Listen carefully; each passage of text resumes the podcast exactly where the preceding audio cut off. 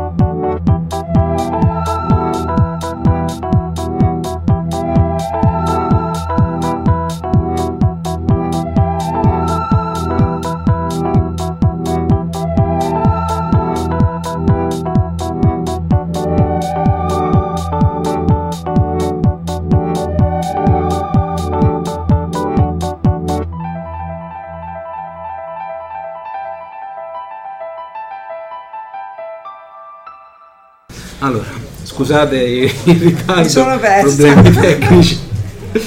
Allora, grazie a tutti di essere qui. Ehm, io sono Francesco Verso, ma ovviamente modererò il panel di Alda Teodorani e per me è un vero piacere perché quanto tempo è che ci conosciamo? Dai tempi di Kippol quando ho editato una, un'antologia eh, organi di Alda Teodorani, un'antologia di racconti e poi Belve non l'abbiamo fatto insieme ma Sì, sì, comunque sempre. Mm, sì, anche credo. Sì, sì. e quindi insomma da lì in poi abbiamo mm, fatto anche un percorso condiviso, magari ne parleremo dopo.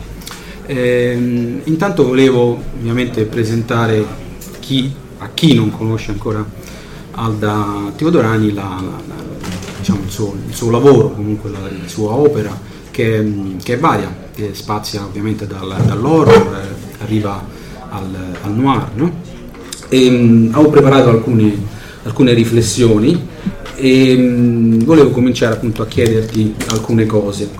Eh, allora, diciamo che due elementi importanti eh, in generale dell'horror e, e del noir, Eros e Thanatos, in particolare questi due elementi nella, nella tua produzione, sono, sono fondamentali, sono quasi spesso inestrica- inestricabili tra loro Certo. amore e morte, no?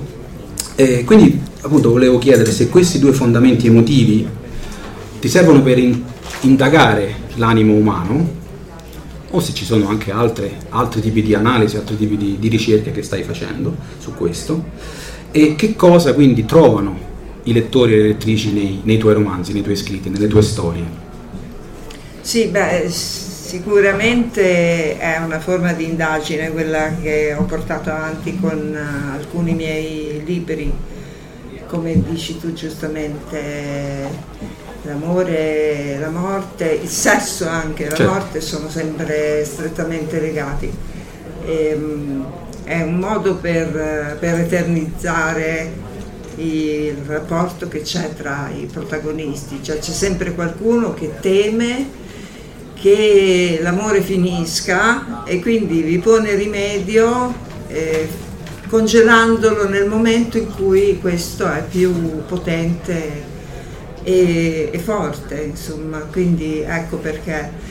E, um, un'altra delle cose che mi interessava fare è proprio eh, avere un maggiore controllo sulla, sul lettore e sul suo rapporto con me come, come autrice e con, appunto con, miei- con le mie creazioni, ehm, destando anche eh, delle emozioni molto forti nel lettore, perché come lettrice eh, c'è una cosa che io temo più di tutte ed è la noia.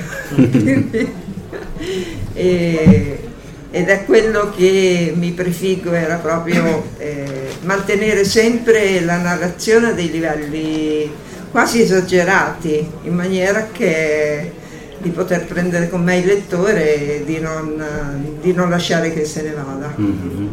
E che, rap- il rapporto con i lettori nel tuo caso è sempre molto animato, diciamo. sì, eh? certo, ci, Sono, certo. ci sono aneddoti che puoi raccontare su che, che cosa significa avere e gestire questi lettori. Questi Sì, lettori. no, beh, fin dall'inizio ho sempre ricevuto molte attestazioni di stima e quindi mi hanno scritto in tanti.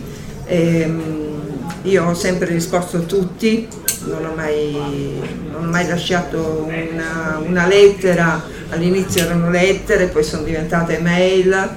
Eh, mi scrivevano fin dai tempi in cui ho pubblicato i primi libri con Granata Press, conservo ancora oggi e sono tuttora in amicizia con il mio primo lettore che mi ha scritto, che era un ragazzo di Torino che faceva il grafico e nel tempo ha continuato a scrivermi, adesso è all'estero, però mi, mi scrive ancora e, e mi seguono molto a Però- livello delle mie pubblicazioni. Però non sempre le cose vanno bene. No, e qui la parte divertente, no?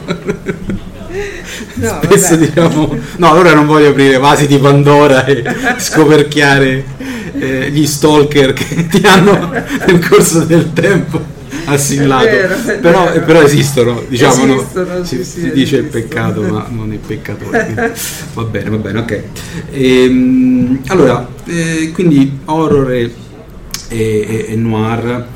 Ehm, nel corso del tempo, eh, visto no, il grande tema comunque del, del- del fantastico comunque, eh, questi due generi eh, si sono un po' modificati, si sono eh, ibridati con altri, no? Certo, Ehm, Quindi una delle domande che volevo farti era eh, proprio vista la tendenza che c'è mh, negli ultimi anni all'ibri- all'ibridazione tra i vari generi, eh, se esiste, che, che cosa significa oggi scrivere horror e noir, eh, se esiste un, un nucleo imprescindibile di, di temi, di archetipi, di, di stili eh, che non possono essere ignorati per poter rientrare nel genere dell'horror e del noir, diciamo, se esiste. Certo. Allora, eh, a me interessava soprattutto, eh, essendo un'operazione che è stata fatta poco a livello di narrativa, eh, fare quello che Dario Argento fa con la macchina da presa, e cioè dare al lettore l'impressione di essere lui il protagonista delle scene più efferate. Eh, vi spiego meglio. Eh, se avete visto dei film di Dario Argento avrete notato come a un certo punto sembra quasi che siate voi l'assassino, cioè vedete l'arma e non vedete l'assassino con i vostri occhi, ma vedete eh, come se foste negli occhi dell'assassino. Questa è una delle caratteristiche principali del tipo di riprese di Dario Argento. E, e quindi anche a me interessava molto questo tipo di, eh, di situazioni, portarlo a livello di narrativa eh, facendo spesso eh, narrare il protagonista in prima persona, quindi facendo scendere il lettore proprio nella, quasi nella mente del... Quindi ribaltando il, esatto, punto di vista. Ribaltando il punto di vista. E una delle cose più importanti per me a livello di narrazione è che il lettore eh, non si senta al sicuro, mentre con la narrativa gialla il lettore si sente tranquillo perché sa che prima o poi eh, chi ha commesso i crimini verrà assicurato alla giustizia. Eh, se leggete un romanzo dove alla fine di tutto il protagonista viene arrestato, non è un noir, perché il noir eh, è proprio lo sconvolgimento, cioè il giallo è la rassicurazione, il noir è lo sconvolgimento di tutte le regole e soprattutto non ci sono pentiti, non c'è pietà per le vittime eh, ed è sempre una, qualcosa che in qualche maniera eh, vi esalta e terrorizza nello stesso tempo. Il disturbo, l'inquietudine. Esatto, c'è da dire, siccome è una domanda che viene fatta spesso, c'è anche da dire che comunque dobbiamo ricordarci che siamo all'interno di, di un libro, quindi quello che leggete non è la verità per cui possiamo stare tranquilli ugualmente, ecco, però almeno mentre leggiamo proviamo delle, delle sensazioni forti.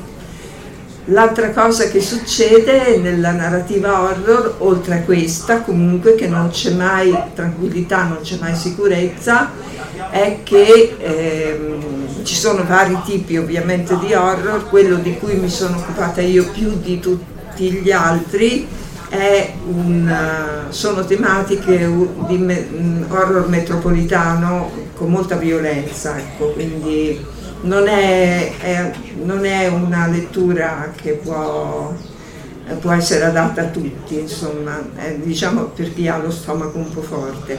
E poi invece alcune cose che ho fatto ricadono proprio nei canoni horror classici però sempre con un po' di contaminazioni.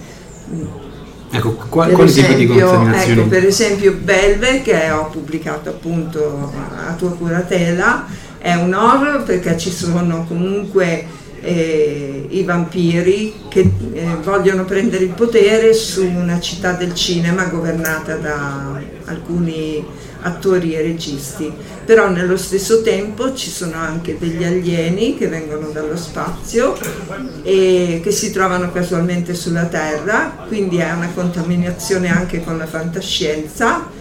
E se qualcuno di voi vide, eh, si chiamava eh, L'avventura degli uomini straordinari. Sì e quello è uscito dopo Belve, però è per darvi un'idea di come mostruosità, eh, immaginazione eh, si, fo- si, possono anche fondere insieme, ma nello stesso tempo c'è anche un discorso sociale che è quello del, dell'immigrato.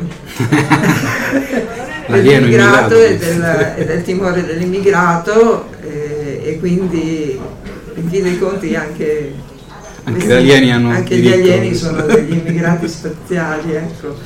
E c'è sempre, e poi c'è tanto cinema, per cui in quel libro in particolare c'erano tante tematiche che, che facevano parte anche di un certo cinema degli anni 60 e 70, anche italiano e comunque eh, di genere, ecco, perché certo. il genere...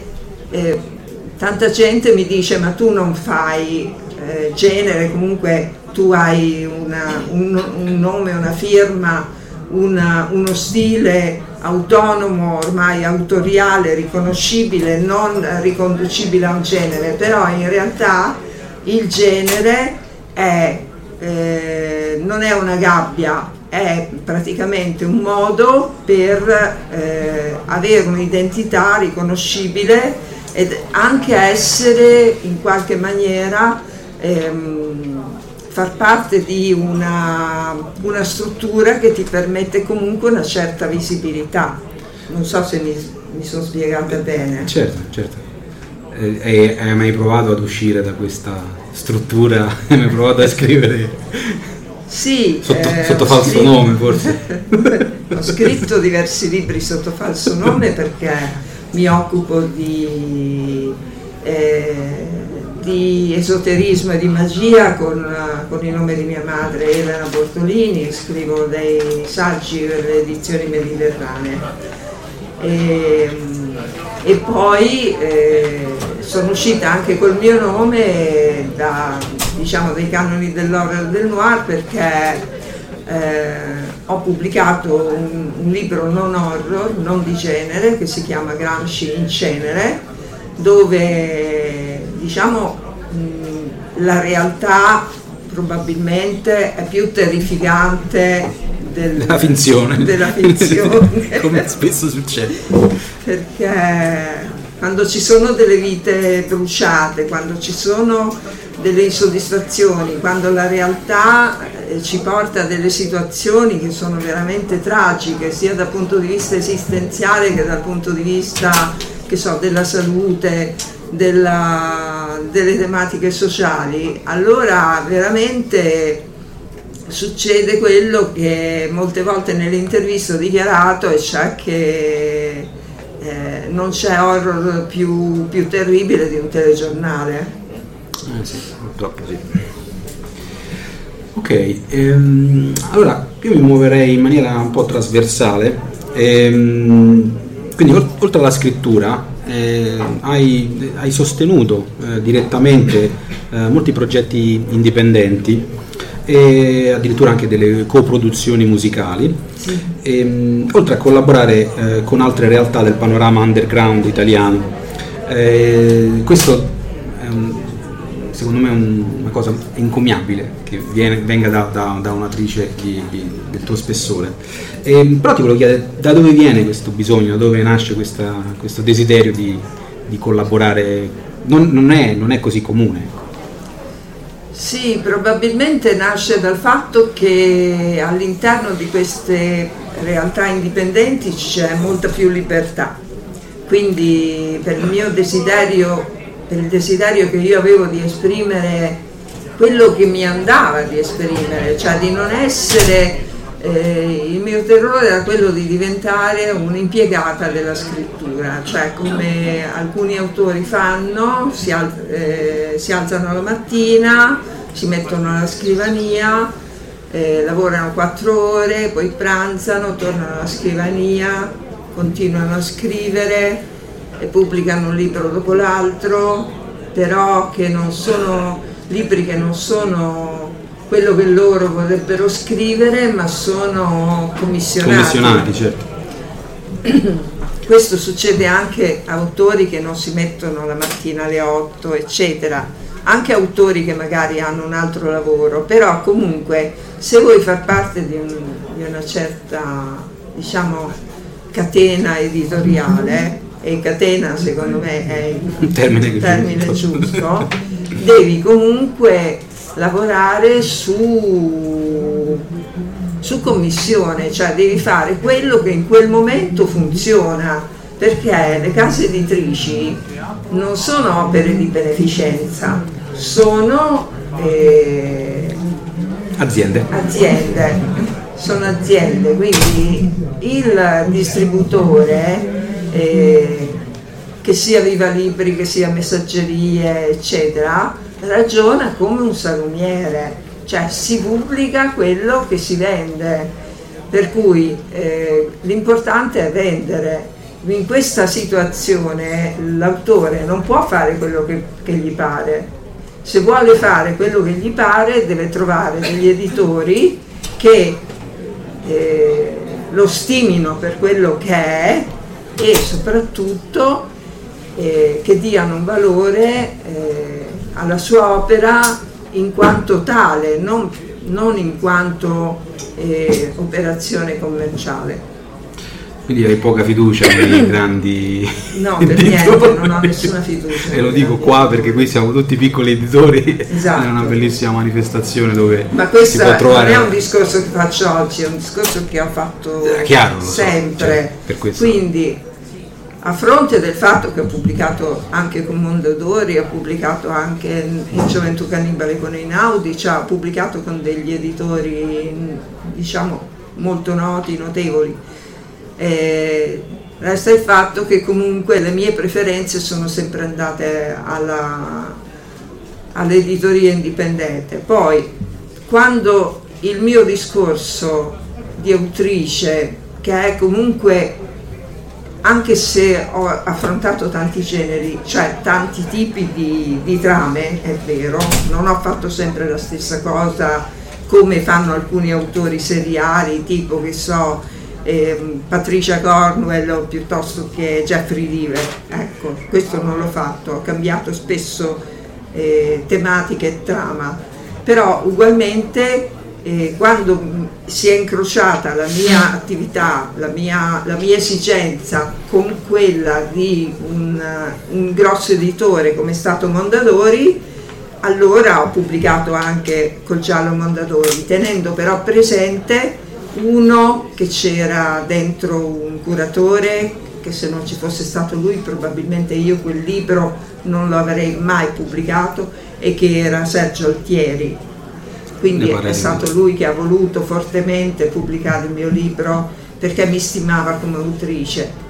Secondo poi, eh, comunque, era un, in qualche modo, è sempre un palpe Giallo Mondadori, che poi risponde a certe politiche di, di vendibilità e sempre di più probabilmente perché comunque ci si trova in un panorama editoriale non entusiasmante, sono riuscita a fare in maniera che sono sempre rimasta io, quello che mi piaceva fare e questo per me è importantissimo, per questo È l'identità di, di Aldo Teodorani, la mia la tua- identità. la tua figlia. Esatto. Eh, per cui e l'altra cosa era anche per dare una mano a delle persone che comunque facevano delle- dei progetti che a me interessava aiutare, sponsorizzare, per cui ultimamente di meno perché la realtà do it yourself delle, eh, dei concerti punk si è comunque ridimensionata rispetto a un tempo, però c'è stato un periodo in cui eh, coi- con eh, i proventi de- che mi derivavano dalle mie traduzioni e da- eh, dalle storie che scrivevo, ho finanziato dei progetti, delle produzioni indipendenti di, di- di musica punk, ecco, punk o simile che comunque ha una distribuzione di questo tipo. Alcuni miei lettori eh, erano anche eh, persone che facevano delle eh, fanzine autoprodotte, dei prodotti comunque sia di narrativa che di saggistica, articoli, fanzine eh, che distribuivano durante i concerti di musica rock o punk perché ci sono dei banchetti dove loro si scambiano e vendono i loro prodotti. Quindi durante questi concerti venivano mh, portati e venduti anche i miei libri, alcuni miei libri, per esempio i libri di stampa alternativa eh, sono stati molto ben distribuiti in questo ambito ed è un'operazione capillare perché si scambiano anche grandi quantitativi di libri, tipo uno si prende 15 libri, in cambio gli vengono dati 15 dischi, quindi è più, più importante di quello che può sembrare a prima vista del banchetto del ragazzino al concerto. E, mh, e quindi eh, tramite questi c'è stata questa distribuzione, in qualche modo io sono entrata in questo circuito e a mia volta ho fatto delle produzioni di questo tipo. Ok. No, quindi ultimamente oltre no, le tue collaborazioni sono allargate addirittura alla, alla traduzione e all'editing. Alda anche a Roma cura un corso di scrittura creativa per la scuola internazionale di comics e, mm, e quindi hai editato e tradotto alcuni testi per case editrici. E una volta, eh, mi pare, Ursula Le Guin disse che quando non le va di scrivere, eh, di fare cioè la fatica di, di, di arare il campo della scrittura, eh, si dedica alla traduzione, che è un po' come innaffiare e coltivare delle piante altrui per farle fiorire nella propria lingua. Certo. Sei, sei, d'accordo e per te vale la stessa cosa? Assolutamente, infatti la prima volta che mi hai citato questa cosa è stato quando io ti ho detto che mi divertivo moltissimo a fare le traduzioni. Yes. io traduco dal 1995, ho tradotto il primo libro in un periodo in cui non avevo lavoro, non riuscivo a trovare niente e un amico mi ha detto che le edizioni mediterranee cercavano traduttori e ho tradotto un libro su Fulcanelli. E poi ho continuato nel tempo a tradurre e c'è stato il periodo più terribile eh, della mia vita romana in cui ho tradotto libri dall'olandese. Dall'olandese? dall'olandese insieme a una ragazza olandese che non sapeva l'italiano. Sprechi in Nederlands. Lo sapeva Beh, malissimo, diciamo. Come si chiama questo libro? questo è il libro della principessa d'Olanda e si chiama Dialogo con la natura, Irene d'Olanda. Irene d'Olanda è una che ha un sacco di mezzi, essendo una principessa.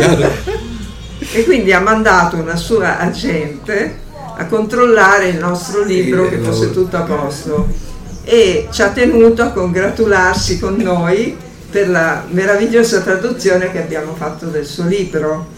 Quindi Jacqueline Brackman, questa ragazza okay. olandese, piantata come me in quel periodo, leggeva le cose in un italiano pessimo al registratore. Io prendevo le cassettine le ascoltavo e le riportavo in un buon italiano e così è nata la mia Beh, collaborazione con, con, la principessa d'Olanda. Eh, vanno pagato in tulipani cose del genere. esatto, no, sempre per le mediterranee ed era anche un libro molto bello. Quindi, questo per dire che eh, non solo la traduzione è una cosa che io ho sempre adorato, ma anche mi ha aiutato in momenti difficili e probabilmente ho guadagnato di più con le traduzioni che non con la scrittura. Aia, aia, aia. E ho tradotto anche sì, no, no, non è tradotto, abbiamo, collaboriamo, quindi ci sono anche delle cose che, che abbiamo tradotto dal, dal, francese, dal francese, dal francese non, anche non, dall'inglese. Posso darti anche una dall'olandese? no, Jacqueline è tornata in patria dopo l'esperienza devastante che ha vissuto in Italia. Ci credo.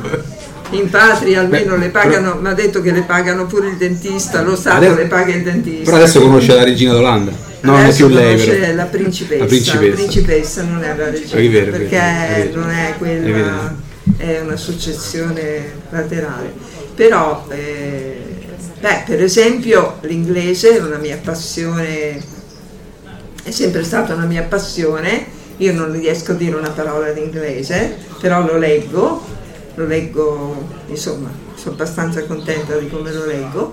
Quindi, beh, è stato bellissimo quando Francesco mi ha proposto, io avevo molti timori, mi ha proposto di tradurre questo, questo racconto che si chiama Le nevi del tempo che fu dall'inglese e devo dire che poi quando mi hai detto che la traduzione era buona è stato un momento esaltante, quindi è sempre anche una sfida con se stessi. Esatto, questa è la parte bella. Eh... Ed è bello anche riuscire a trovare la voce dell'altro autore e calarsi proprio nell'altro autore per tradurlo, perché non sono più io che, che scrivo quando quando traduco, è, è lui è, o lei. Esatto, questo si, si aggancia al, al, panel precedente dove si parlava di, di traduzione, no? Sì. Eh, quindi c'è anche questo aspetto di autori che traducono altri autori. È un elemento spesso rischioso sì, perché... È una sintonia, esatto. è come quando sintonizzi la radio e infatti anche quando faccio i controlli delle traduzioni, perché me ne accorgo se c'è qualcosa che non va?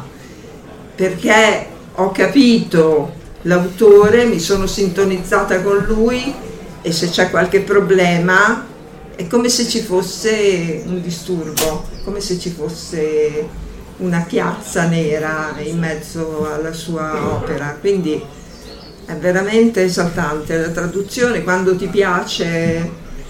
Oddio, ci sono anche le traduzioni che ti annoia a morte, però quando, come nel caso di Future Fiction, ci sono degli autori che vale veramente la pena leggere e tradurre, quindi io li traduco però intanto mi diverto anche perché li sto leggendo, ma li sto leggendo a livello più profondo di quello che è il semplice lettore che legge un libro, non lo so, dir, non so esattamente dirvi come mai, però è un livello più, più vicino, più intimo. Ok, io eh, ho altre domande, ma se ci sono domande dal pubblico, se volete intervenire in questa fase degli ultimi, ultimi 10 minuti, un quarto d'ora, eh, sentitevi liberi di, di, alzare la mano, io rispondo per altri, diciamo, giro a lei, non rispondo per altri, giro a lei. Eh, no, perché vedo poi magari qualche, qualche mano. E, um, un'altra cosa Ehm, che volevo chiederti era mh, la tua produzione più recente, insomma per un po' di tempo sei, sei dedicata alla, all'editing, alla, all'insegnamento, ultimamente è uscito questo, questo romanzo breve diciamo, per, per edizioni Watson, Snake, Già. eccolo l'editore, Lupus il Fab. E, e, hai pubblicato per, per, edizioni Watson questo, questo romanzo breve, eh, Snake il vampiro. Sì. E, um, io l'ho letto per, per, mano dell'editore, ma è anche grazie a te. E appunto volevo chiederti se ci raccontavi qualcosa di questa tua ultima, che poi, però mi pare che è stata scritta precedentemente e che adesso esatto. è stata terminata. Allora, ha una storia veramente molto tormentata e ha sfidato tutte le mie capacità di scrittrice perché è un libro che è nato nel, nel 2010 uh, è un'idea nata nel 2010 e doveva essere scritto con un'altra persona e un'altra scrittrice, doveva, dovevano essere due eh, storie incrociate e non avevamo ancora pensato a un finale, eh, però dovevano essere alternate, cioè la parte maschile che era quella che facevo io e la parte femminile che era quella che faceva lei. Dopo un paio di, di scambi di piccoli brani. Eh, lei non ha più spedito niente, io ho continuato a scrivere, però in quella ottica. E a un certo punto si sono interrotti totalmente gli scambi e il libro è rimasto fermo, però sempre io ci pensavo. Okay. Eh, è un libro, questo che lo trovate al banchetto di, delle edizioni Watson che sono nella saletta piccolina che mm, è un, mm, non è un romanzo, è un racconto lungo, quindi è un, una cosa anche abbastanza agile e ho fatto leggere a molte persone quando l'ho terminato e tutti mi hanno detto che non si riconosce assolutamente la, la cesura tra la prima parte e la seconda. Quindi era proprio quello che volevo evitare, cioè volevo evitare che si riconoscesse che una parte è stata scritta allora e una parte adesso. Quindi dovevo maturare una consapevolezza e nel corso del tempo anche un, sviluppare una trama che permettesse al lettore di leggerlo tutto, tutto eh, cioè con una lettura piana, senza interruzioni, senza eh, rendersi conto che, che, ci sono delle forzature, mm-hmm. senza forzature e, e devo dire che è stato veramente complicato, però avevo un santo che mi guidava, che era Iena Pliskin. Dall'alto. Dall'alto mi guidava l'aiuto di Iena Pliskin perché eh, Snake il vampiro è ispirato appunto a, a Fuga da New York, quindi è un territorio eh, post-atomico dove questo, questo, personaggio solitario, molto carismatico, eh, si muove eh, cercando vittime ma anche cercando giustizia per, eh, perché c'è il famoso signore della città, il tipico signore della città che è uno sterminatore di vampiri. Il resto non ve lo dico perché ovviamente, essendo anche breve, non vi voglio raccontare tutta la trama. Però ecco, nella mia mente c'era San Jena Frisking che mi ispirava, infatti Snake, il vampiro della città morta, Snake è proprio il nome originale che era stato dato al protagonista di Fuga da New York. E, um, e quindi è una specie di, eh, eh, di spin-off, se volete, dell'altro mio libro post-atomico, Belve, la, l'ambientazione è la stessa.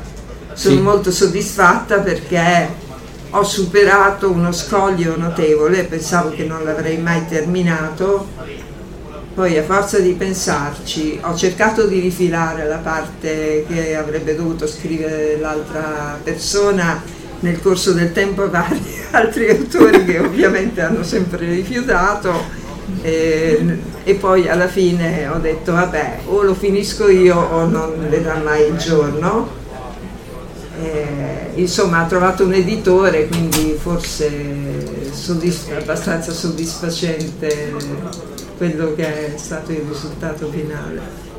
Ok. Um, hai prima citato una persona che, che è venuta a mancare certo. pochissimo tempo fa, certo. una persona alla quale anch'io personalmente devo la, la, la, probabilmente il cambiamento della trasformazione totale della, della, mia vita perché senza la vittoria del premio Urania non, non avrei deciso di fare, di fare salto nella, nella, narrativa a tempo pieno quindi volevo chiederti un, un ricordo di, di, Sergio Altieri Sergio Altieri, Sergio Altieri io l'ho conosciuto nel 1990 nel lontano 90 quando ho esordito nella narrativa, perché ho pubblicato il mio primo racconto in un'antologia Mondadori che si chiamava Nero Italiano 28 racconti metropolitani. E c'era anche lui, c'era lui, c'era Stefano Di Marino, c'era Cappi, c'era um, quello che fa il procuratore, romanzo criminale, non mi viene il nome. Esatto. E insomma c'era un bel po' di gente che poi è diventata famosa nell'ambito della narrativa di genere ma anche non di genere. E, um, e mi ricordo questa cosa come se fosse ieri che io, siccome ero sempre super entusiasta, ero appena arrivata nel mondo della, dell'editoria, diciamo così, cioè avevo pubblicato il mio primo racconto, ero sempre esaltatissima non montata, però è molto esaltata. Carica. e c'era una a Cattolica al Misfest questa presentazione e c'era anche Sergio. E, mm, incontestualmente c'era una, eh, un'esposizione di fumetti noir e io che ero appassionata molto anche di fumetto e mm, ho convinto Sergio a venire con me e facevo un caldo. Era il 30 di giugno del 1990, faceva un caldo terribile, in Romagna ha sempre un clima molto umido così. E quindi abbiamo fatto questa traversata dove non c'era un albero, solo asfalto e asfalto e Sergio Poverino sudava tantissimo, era incazzato nero e dopo mi hanno detto che si è molto lamentato per questa traversata che gli ho fatto fare. E pensando a questo nostro incontro dell'epoca, era la prima volta che parlavo con lui e l'ho sommerso di chiacchiere perché non smettevo mai di parlare. E quando mi ha chiesto un racconto per una sua antologia che era Anime Nere Reload ho pensato a quell'incontro e ho deciso di metterlo come protagonista del mio, del mio racconto. Personaggio. in cui c'è una scrittrice che collabora con questa mega casa editrice di cui lui è direttore editoriale, quindi ci siamo. Ho accentuato tutti i miei aspetti più negativi, che mangio sempre le liquirizie, che mi vesto di nero, che parlo in continuazione, eccetera, e l'ho messo negli ultimi 5 minuti che lui ha a disposizione prima di andare in ferie al 29 o il 30 di luglio arriva nel suo ufficio questa scrittrice che gli rompe le scatole da morire perché eh, vuole delle risposte, vuole parlargli del suo libro, delle cose eccetera e quindi c'è Sergio che è diventato questo personaggio Bello. e insomma diciamo che si vendicherà. Bene, bene, va bene. Eh, rinnovo se ci sono, se abbiamo due o tre minuti, se ci sono domande. Nessuno? Non abbiate paura. Non vi faccio niente per il momento. Non ha il coltello, quindi tendenzialmente è innocua quando non ha il coltello.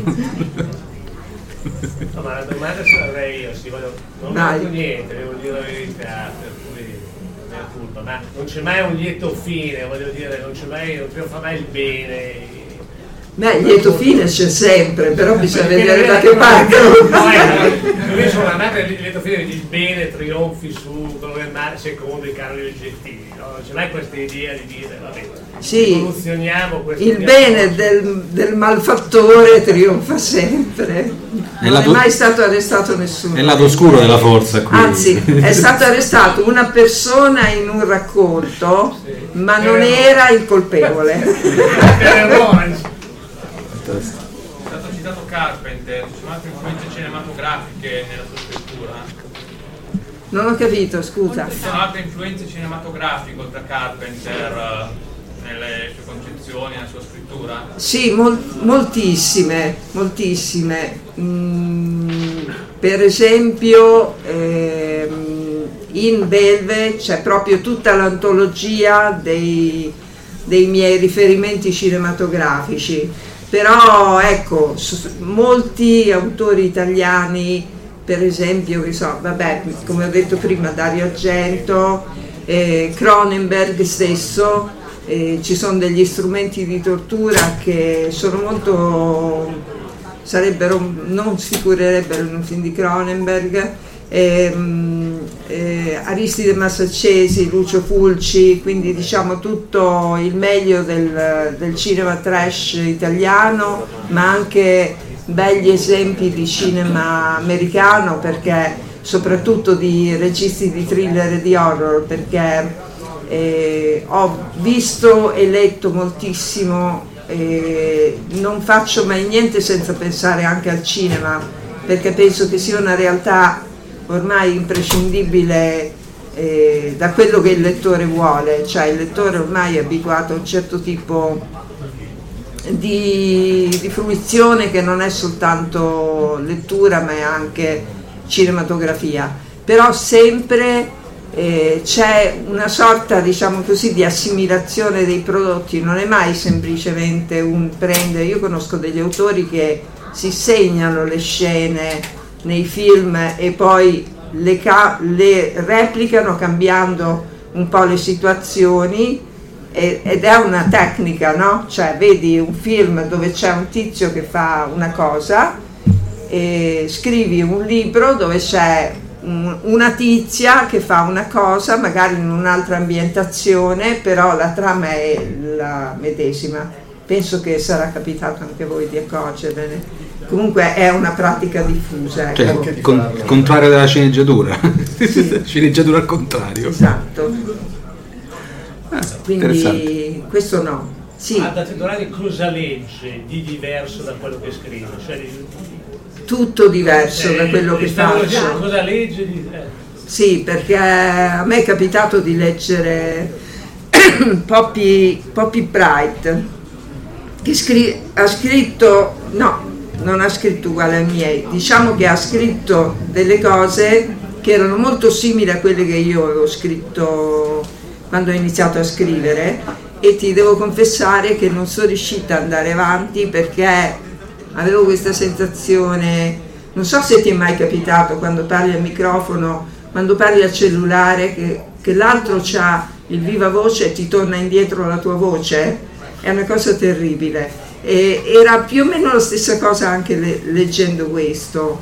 Ho letto tantissimo e di tutto, da, ma anche autori horror, ma anche no, cioè classici, ma moltissimo anche Stephen King, molti autori di fantascienza, eh, anche contemporanea, anche fantascienza speculativa che è quella che fa Future Fiction che mi piace molto, e, ehm, però anche e, antropologia, per esempio sono appassionatissima di antropologia, Václavic è il mio guru perché, perché sì, perché mi ha insegnato tanto proprio a livello dei rapporti tra i personaggi, della strumentalizzazione che le persone fanno e delle altre persone e della manipolazione che una persona può fare a qualcun altro. Quindi tutto quello che è psicologia perché mi serve per, ehm, per far interagire i personaggi tra di loro.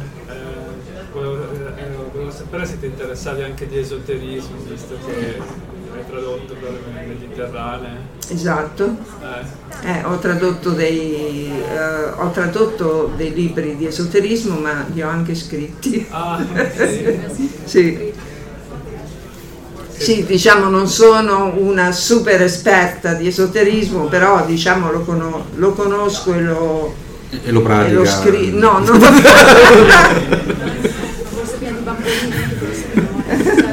lo conosco e lo scrivo e soprattutto sai che c'è? Quando cresci in un piccolo paese eh, ci sono un sacco di persone eh, diciamo originali e gli amanti dell'esoterismo sono tra questi, per cui ho avuto tanti amici di circoli esoterici, siamo andati a vedere che so, dove avevano imprigionato Cagliostro, siamo andati a vedere le aree sacrificali. Ah, c'è, abbiamo, anche un, c'è, anche un, turismo esoterico quindi. Sì, sì, abbiamo studiato il, il quadrato magico, eh, quello certo. del Sator. Insomma, diciamo, non sono digiuna di questi argomenti, però il, c'è anche una narrativa esoterica per esempio Maria Chiara Moscoloni che è una giovane eh, che ha scritto veramente poche cose, però è una, scrive dei romanzi esoterici, ma quello a me non, non interessa particolarmente. Ok, ehm, credo che sì, abbiamo, abbiamo, terminato, quindi vi ringrazio Mi dispiace per... Sì.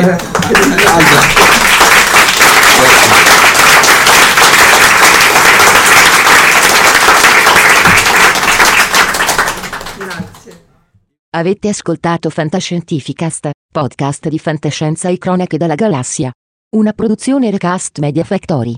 Da un'idea originale di Paolo Bianchi e Omer Serafini, con il contributo cibernetico del Cylon Prof Massimo De Santo. Potete seguirci ed interagire con noi sul nostro sito recast.media, su Facebook alla pagina Fantascientificast, su Twitter sul profilo Chiocciola Fantascicast, sul nostro canale telegramati.me barra Fantascientificast, sulla nostra community telegramati.me barra FSC Community. Se siete particolarmente timidi potete utilizzare la vecchia, cara e affidabile posta elettronica, scrivendoci all'indirizzo fantascientificast-media, Tutte le puntate sono disponibili sul nostro sito, su Apple iTunes e su Spreaker all'indirizzo podcast.recast.media. Se volete potete lasciarci una valutazione a 5 stelle su Apple iTunes ed offrirci una birra romulana o un gotto esplosivo pangalattico sostenendoci tramite una donazione PayPal o Patreon utilizzando gli appositi pulsanti sul nostro sito. Fantascientificast è una produzione amatoriale, non si intende infrangere alcun copyright i cui diritti appartengono ai rispettivi detentori. Autorizzazione SIAE 56125359. Nessun bait e nessun tribolo sono stati maltrattati durante la produzione di questo podcast.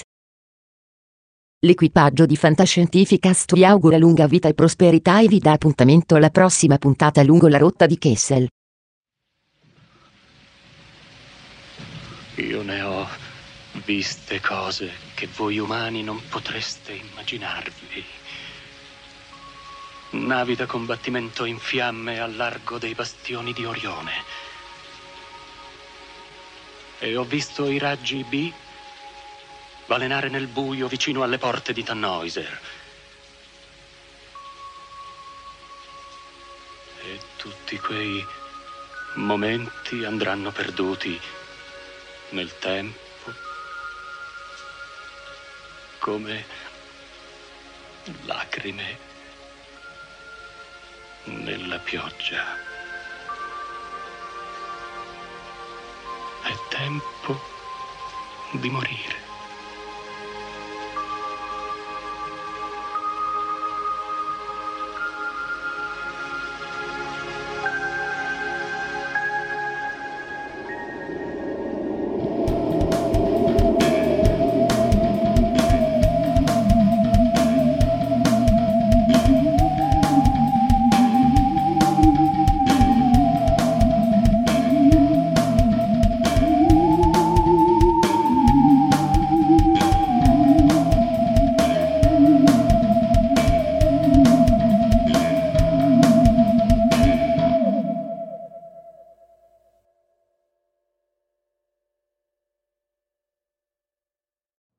You know how to book flights and hotels. All you're missing is a tool to plan the travel experiences you'll have once you arrive. That's why you need Viator. Book guided tours, activities, excursions, and more in one place to make your trip truly unforgettable. Viator has over 300,000 travel experiences to choose from. Everything from simple tours to extreme adventures and all the niche, interesting stuff in between. So you can plan something that everyone you're traveling with will enjoy. Real traveler reviews give the inside scoop from people who've already been on the experiences you're considering. So you can plan with confidence. Free cancellation helps you plan for the unexpected. And 24 7 customer support means you can travel worry free. Download the Viator app now and use code Viator10 for 10% off your first booking in the app. Find travel experiences for you. Do more with Viator. When you need mealtime inspiration, it's worth shopping Kroger, where you'll find over 30,000 mouthwatering choices that excite your inner foodie. And no matter what tasty choice you make, you'll enjoy our everyday low prices, plus extra ways to save, like digital coupons worth over $600 each week. You can also save up to $1 off per gallon at the pump with fuel points. More savings and more inspiring flavors make shopping Kroger worth it every time. Kroger, fresh for everyone. Fuel restrictions apply.